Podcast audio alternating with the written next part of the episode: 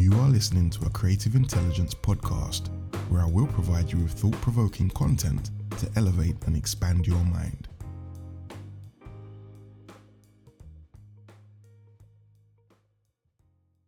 This podcast episode details the three main reasons why I genuinely hesitate to tell people that I meditate. Reason 1 Often, when you tell people that you meditate, they somehow seem to acquire some strange misconception that you're some sort of holy man that spends all day in a lotus position, zoned out in a place that's at least 4,000 feet above actual reality.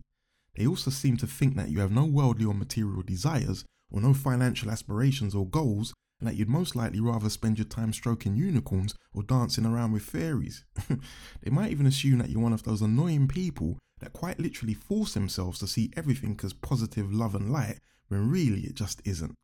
In addition to that, they make the mistake of thinking that you're just dull and boring and that no fun can be had around you.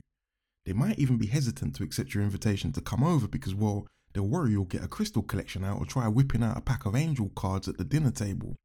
I remember once someone even asked if I minded if they smoked and had a drink next to me. Someone else I knew apologized for swearing in my presence. I was like, come on, who do you think I am? It was at this point I really realized though that so many people have no idea what meditation is and why it's even practiced or even the benefits that come along with it, apart from just helping dealing with stress. It's still very much associated with that whole hippie, non productive, semi religious vibe, but that couldn't be any further from the truth. Part of the reason why I even created this podcast channel was to try and break the ridiculous myths and misconceptions surrounding meditation. In fact, I did even start creating a documentary on this whole subject, but COVID came along and kind of made a mockery of that plan. However, I do intend on finishing it, so stay tuned for that one. Reason two is because once you tell people that you meditate, it will 100% get thrown in your face if ever you find yourself getting annoyed, frustrated, impatient, or losing your temper, which no doubt you will. In their mind, if you meditate, you're obviously not supposed to feel any of those emotions at all. And if you do, it means you're some sort of spiritual fraud. I remember dating someone who couldn't wait for me to experience any sort of quote unquote negative emotion. It would be their ammunition that they'd use to try and win any argument. And even if they didn't say anything, they'd give me that look as if to say, uh, you see, this is why I don't buy into any of that meditation nonsense, you fraud. you can't really win in those situations because unless you remain totally peaceful in every single situation and don't express any emotion that may appear questionable, you will be labeled a fraud or a charlatan. Reason three is that meditation unfortunately seems to be associated with weakness, especially where I come from.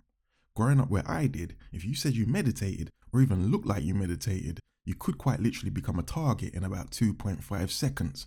Women didn't really seem to have that problem so much, but if you were a guy, well, that was a whole different story. For that reason, you'd have to be very mindful about who you opened up to about your meditation practices. But please, please, please, please, don't make the mistake of assuming men are soft who meditate, because it might not be angel dust that you get hit with if you leave them with no other option. Of course, violence should always be a very last resort, but even a peaceful swan switches up if it feels threatened or if you go anywhere near its young. I had to use the swan as an example because, well, I've actually seen a swan switch up and get aggressive when five seconds before it was actually peacefully gliding along the lake looking like butter wouldn't melt. Put it this way, my brother won't be going anywhere near a baby swan again in his life. To be fair though, a lot of people are beginning to change their conception of meditation and their perception of those who practice it. However, there's still a very long way to go. I say that because even now, so many people are still so surprised when I actually do tell them that I meditate because apparently I don't look like the type that would. And in a way, I quite like that my appearance and my attitude destroys their preconceived judgments. They're often then left thinking, well, if a well rounded, level headed, grounded, quote unquote cool guy like me takes meditation seriously, then you know what? Maybe there's something in this whole meditation lark. And then they become a lot more curious about it. But, oh, and by the way, cool is often their word, not mine. But I get what it is they mean, and I'm sure you do too. And as more so called cool people start emerging as meditators, then that will go a very long way to continue breaking down the ridiculous misconceptions surrounding meditation. Anyway, thank you for listening to my reasons. Hopefully, now if we do meet, you'll not be expecting me to rock up on a pedal bike wearing a tie dye t shirt and a pair of dusty handmade espadrilles. Chances are I'll have on a pair of Air Max, a hoodie, or a blazer and some smart shoes. You have been listening to a Creative Intelligence podcast. To ensure you don't miss out on any future episodes, be sure to follow and subscribe.